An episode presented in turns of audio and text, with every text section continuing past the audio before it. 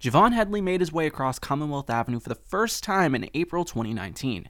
He wasn't there for orientation or for class. Instead, he was one of the hundreds of students attending Boston University's Multicultural Community Weekend, where new students of color from across the country could visit Boston and meet some of their fellow Terriers.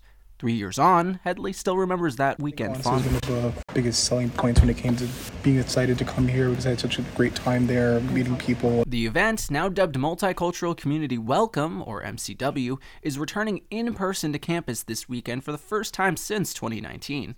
The last two years have been fully virtual, but it has remained open to all committed and deciding students. BU Associate Director of Multicultural Recruitment Brittany Sampson says she is thrilled to welcome students to BU for the event. I think it's going to be an opportunity again for students to really connect. Sampson partners with the Admitted Students Diversity Board, a student group that works closely with admissions to welcome students of color.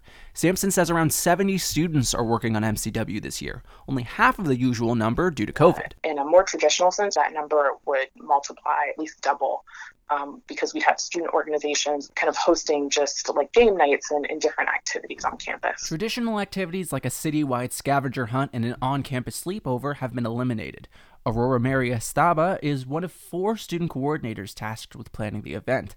Estaba says new activities like a smaller campus scavenger hunt are meant to preserve the energy she first experienced hosting students in 2019. I'm one of the coordinators that's actually a veteran, so I really wanted to use my perspective and my experience to be like what at, is like the core of MCW. Estaba says the weekend is an opportunity to build community and break the tension some students of color feel attending a primarily white institution. So many people find, I would say, their first friend, their roommate, because it can be intimidating, it can be overwhelming, and sometimes research isn't enough.